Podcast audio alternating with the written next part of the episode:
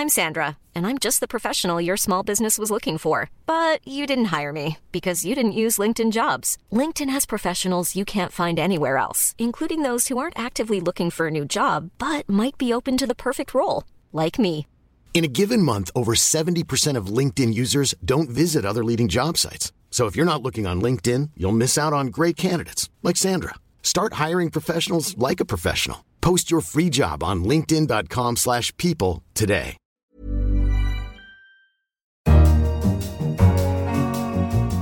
Hello, I'm Anne McElvoy, and this week The Economist asks Could Britain exit from Brexit? Voting to leave the EU now really is a one way ticket to a poorer Britain, not just in the short term, but for decades to come. The British people have spoken, and the answer is we're out. Brexit means Brexit, and we're going to make a success of it. There will be no attempts to remain inside the EU. The whole Brexit process is a mess. It's a you know, train crash in slow motion, and we've got to find an exit from Brexit. The British people voted and Leave won. Jean Claude Juncker, President of the European Commission, has said that the UK will regret the decision, and the 29th of March 2019, when Britain's due to bow out of the EU, will be a sad and tragic moment. As British and European negotiators continue to tussle over the terms of the deal on which Britain will finally leave the European Union, politicians are trying to make the process as palatable as possible. But not everybody thinks it should go ahead. My guest today is Vince Cable, leader of the Liberal Democrats and an MP. He joined protesters at the weekend marching on Westminster to show their concern about the impact of Brexit. And I went to meet him in his parliamentary office, where he was preparing to vote on a succession of possible amendments to the Brexit bill.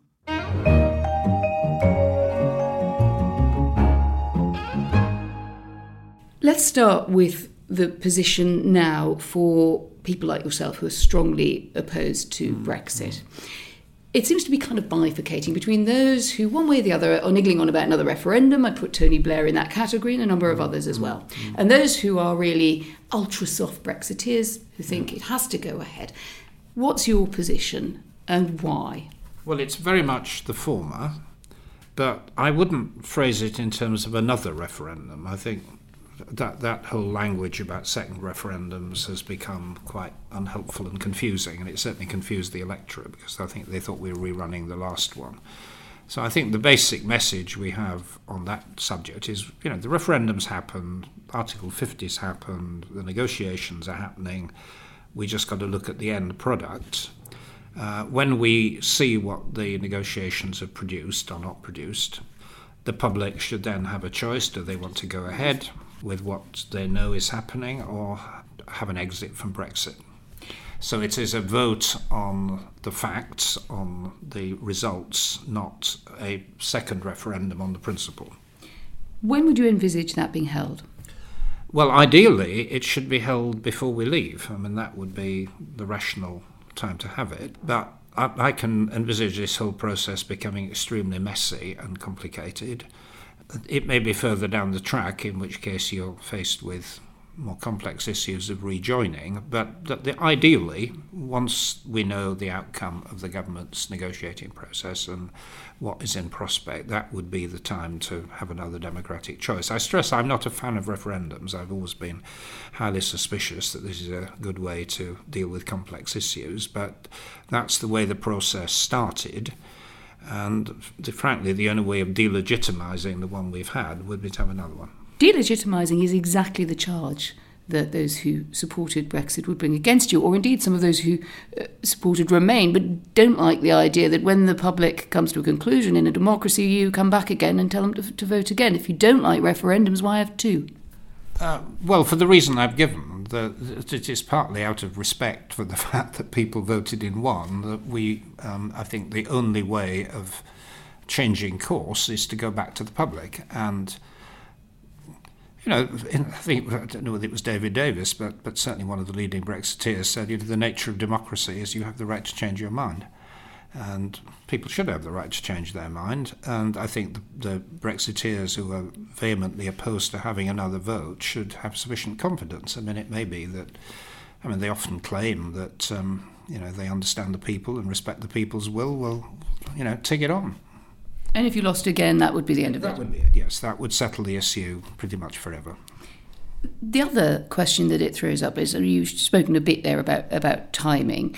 But unless you actually named a date, wouldn't you be accused of gaming the system? You'd be waiting to the lowest possible moment of the result, perhaps with the maximum confusion, when even mm-hmm. those who I think who are you know, on the, the negotiating side are saying, yeah, we do understand that there's going to be some period of upheaval.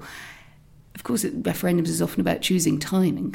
David Cameron chose mm. wrongly. Yeah. Would you be prepared to say, look, it should happen by this date, and after that, I'll drop the subject. Yes, that seems to be entirely reasonable. And if the government and the Labour Party were willing to adopt the same broad approach, then I think we should aim to do it properly and in an orderly way. When? Uh, well, as I say, once the negotiations are finished, but before we have actually left, so that there's still an opportunity to um, cease the process and to return to, well, return to re- remain full members of the European Union. The government at the moment seems to be keen on pursuing the negotiations through to the bitter end, but there are a lot of noises coming perhaps out of the, the negotiating team and, and ministers around it that they may be looking at a no deal scenario. Do you regard a no deal situation as more disastrous than a bad Brexit deal or the other way around? No, I think the No Deal is is potentially very very disastrous and the worst outcome that we could contemplate. Uh, not least because of the of the nature of the single market institution, which was, you know, it was a British idea. People forget this. You know, 30, 30 years ago, Mrs. Thatcher, very good thinking that you know we're no longer dealing with a simple world of tariffs. We're dealing with regulatory barriers. So we built up 30 years of case history and institutional history around very complex issues. And if all of this is just left suspended in midair, you know, the potential for things going horribly wrong about cross-border trade, about aircraft in, in civil aviation, about blood contamination. So, you know, take the latest thing which has surfaced where nobody's really thought through how you continue a European standard system. I mean, all of these things become highly uncertain. That's why rational people in the government, and I include people like Philip Hammond and Greg Clark and so on, are looking for a transitional arrangement, and clearly that is much better than crashing out. The, the problem about the transitional arrangement is that what the government now sees as a transitional arrangement, which is doing pretty much all of the single market stuff minus migration, free free movement of labour, is almost certainly undeliverable given the negotiating framework of the European Union. You, you think there's no movement at all then on migration, given that European countries, I spent last week in Germany, I mean, a lot of countries have difficulty with migration. A lot of them have to somehow tweak their arrangements to reflect it. And though we talk about freedom of movement as if it's an absolute, when you look, you look no, around no, the margins, uh, Denmark no, being another I, example, I you find exceptions. No, I don't disagree with you at all. And I think that's why if, if Britain remained committed to the European Union, I think it would be perfectly possible to get sensible arrangements on migration for all the reasons you've just given. Uh, first of all, there is growing disquiet in the European Union, not just in the UK, about the management of migration. Secondly, in practice, the European Union is much more pragmatic than the dogma suggests. I mean, I spent five years trying to persuade the Germans to sign up to free movement of professional staff, but of course you can't. You can't go to Germany unless you have a German qualification, and if you're an engineer or an architect or whatever. So there are already limitations. Uh, and there are, you know, sensible people are looking at ways in which Europe, migration can be managed, not in a bureaucratic way, but in order to alleviate some of the anxieties around free movement. Does that mean that Angela Merkel is picking and choosing? She often accuses Britain of cherry picking, but she's cherry picking or even being hypocritical on what kind of freedom of movement she supports. Well, I, I, wouldn't use hypocritical, but they've taken up a position which sounds very dogmatic. But actually, I think if, if it was seen that Britain were committed to long term membership of the European Union, these things could, I think, be dealt with. You could you deal with it in two ways. You could deal with it by formal negotiation, which David Cameron tried and didn't succeed, and but maybe you go back to that. Uh, but the, the more usual way of doing it is to introduce your own laws and regulations and test them in the courts. So you would you would think we should press further on issues like whether you're able to work in Germany. There's regulatory or often kind of professional body yes, constraints. Yes, there are professional bodies. There are potentially issues about working in some areas but not others. And the Germans have a registration system where you know you register in a particular town or city, and you, you can tweak that to give more restraint in areas where there is a problem. I mean, and I'm just thinking aloud. I mean, but there are some serious academics at the moment looking at how you could mitigate some of the public concerns around migration without walking out of the European Union. Do you think that we're partly in this position because it was underestimated the likelihood of a, a leave a result in Britain. We're situation now looking into the German elections three weeks' time. Angela Merkel's the likely winner. Uh, do you think it should be partly on her conscience that she didn't offer more? I think so. Yes, I think there is criticism on both sides. I mean, for a whole complex history of reasons, uh, David Cameron didn't succeed in the negotiation. I don't know. I wasn't there. I wasn't a fly on the wall. I was disappointed. I think you know there is a potential for looking at these issues more in future, but I think they were they did make a mistake. Yeah, I think they probably underestimated the problem the British had. Should have been more accommodating. Yes, I think there was failure on both sides. Accommodating in the sense of offering a deal on immigration, a deal on something else. Yes, yes. Some of what Cameron was looking for around migration was, I think, reasonable in our context, and they didn't get it, and we, we've seen the consequences. I can understand why they reacted the way they did, and it was because ever since we launched this, the British have been lauding this as our great project, and we've been lecturing the rest of Europe for not doing it. And then suddenly to turn around and say there's a key bit of it we don't like anymore, you can understand why they reacted the way they did, but, but it, it wasn't helpful and it compounded the problem. Let's talk about what centrist politics might look like now, the shape and form of it. Bad Liberal Democrat result at, at the last election, exception of yourself coming back, back into, well, into your seat. Some, some very good MPs come back. No, it, the, the vote share was disappointing, for sure. But no, we've got more MPs and more diversity, and they're very high quality. But the vote share is way below what it should be. And my job is, you know, to try and help boost it what kind of Liberal Democrat Party do you think would now make an impact? So I'm, I'm fundamentally optimistic. I mean, I start from a position uh, which, you know, which is difficult. You know, we're a much smaller party in Parliament than we were. Um, our vote share is well down on 2010, and our local government base has shrunk, though it's still, you know, alive and kicking in many areas. Um, how do I see it progressing? I think there is um, a, a, actually a big opportunity because we're seeing a lot of fundamental polarisation in politics. We've got the Labour Party under a harder left regime than it's ever been in its history, I think, certainly within our lifetime the Tory party very much under the grip of the, the Brexit hardliners. Um, there's a gigantic space in between which we should be occupying. It isn't simply a question of occupying the space because in, in a world where politics is polarised, people are frightened and they you know, they, they vote tactically to keep the other lot out. So that's difficult if you're a third party. But I think it does represent an opportunity. Uh, I think the one big thing that I'm determined to crack which is once again to make us a party of young people, because we were. Corbyn has very successfully occup- occupied that ground. Good campaigning, popular messages, but I think, you know, Pied Piper of Hamelin, you know, led them along completely uh, the wrong path on Europe let them down on tuition fees like everybody else. Uh, so, you know, we got a fresh start. And uh, I think having you know, interesting policies on helping the generation with housing, with education, not just universities, but vocational FE type education. I think we can we can do well. There is this space, and a lot of people saying that we need a new party, we need a new political force. It might combine the right wing of the Labour Party with the Liberal Democrats. Uh, it might be called something else.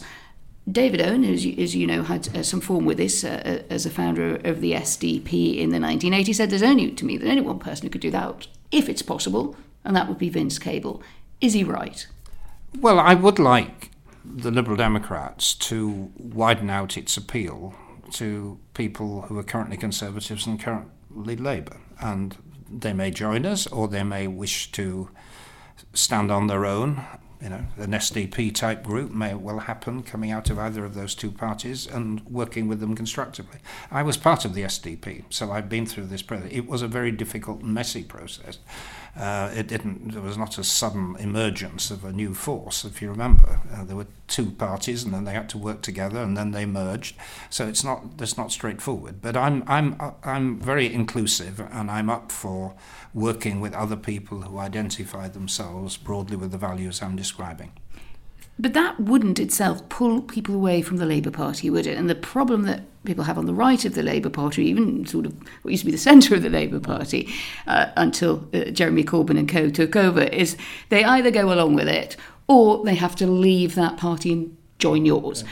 There isn't a big sign that, that that is happening. So, do you need to make some clearer offer whether it's SDP2 or perhaps you've got something else up your sleeve that says, here is a new party. It takes a, a, lot of confidence to do that. You've seen it go wrong in your lifetime. Mm. How scary a prospect would that be? Well, I don't encourage this idea of starting new parties because our, the British system is deeply unhelpful to new parties, as you know. I mean, just to take one example, I mean, the, the Women's Equality Party was you know, a great idea, you know, appealing to more than half the population, had some superb people in it saying very sensible things, but it, it was extraordinarily difficult to make any headway because of the, you know, you've got to raise lots of money, you've got all kind of compliance issues. I mean, starting a new party is horrendously difficult, and so you know, we we've almost certainly got to work with what we've got, and we are here. I, to, to use your language, I, I do want to make an offer to people in other parties to work with us. I'm not asking that they necessarily come along tomorrow and say, we're sorry, we want to leave our own party and join yours. It can happen in a variety of ways. But I, I, I want us to be the, the, the nucleus of a new force.